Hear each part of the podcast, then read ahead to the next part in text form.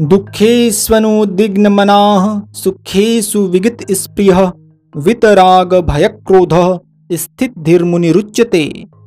दुखों की प्राप्ति होने पर जिसके मन में उद्वेग नहीं होता, सुखों की प्राप्ति में सर्वथा निष्प्रिय है, तथा जिसके राग, भय और क्रोध नष्ट हो गए हैं, ऐसा मुनि स्थिर बुद्धि कहा जाता है।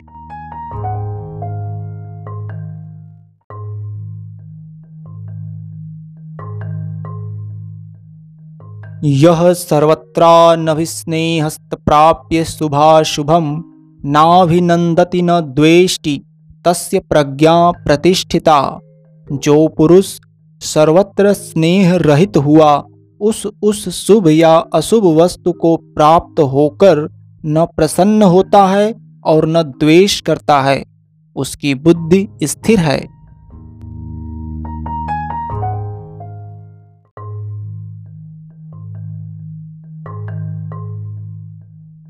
यदा संहरते चायं कुर्मोऽङ्गनीव सर्वशः इंद्रियाणि इंद्रियार्थे अभ्यस्तस्य प्रज्ञा प्रतिष्ठिता।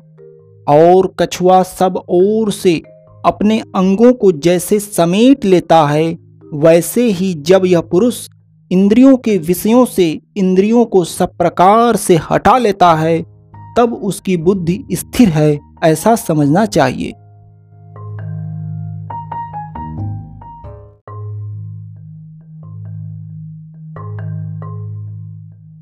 विषया विनिवर्तन्ते निराहारस्य देहिनः रसवर्जम रसोप्यस्य परम दृष्ट्वा निवर्तते।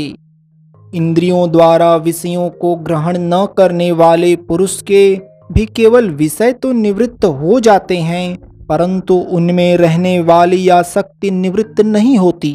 इस स्थित प्रज्ञ पुरुष की तो आसक्ति भी परमात्मा का साक्षात्कार करके निवृत्त हो जाती है।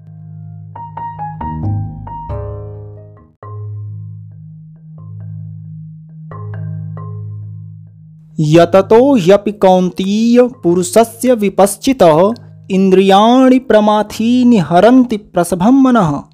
हे अर्जुन आसक्ति का नाश न होने के कारण ये प्रमथन स्वभाव वाले इंद्रियाँ यत्न करते हुए बुद्धिमान पुरुष के मन को भी बलात् हर लेती हैं।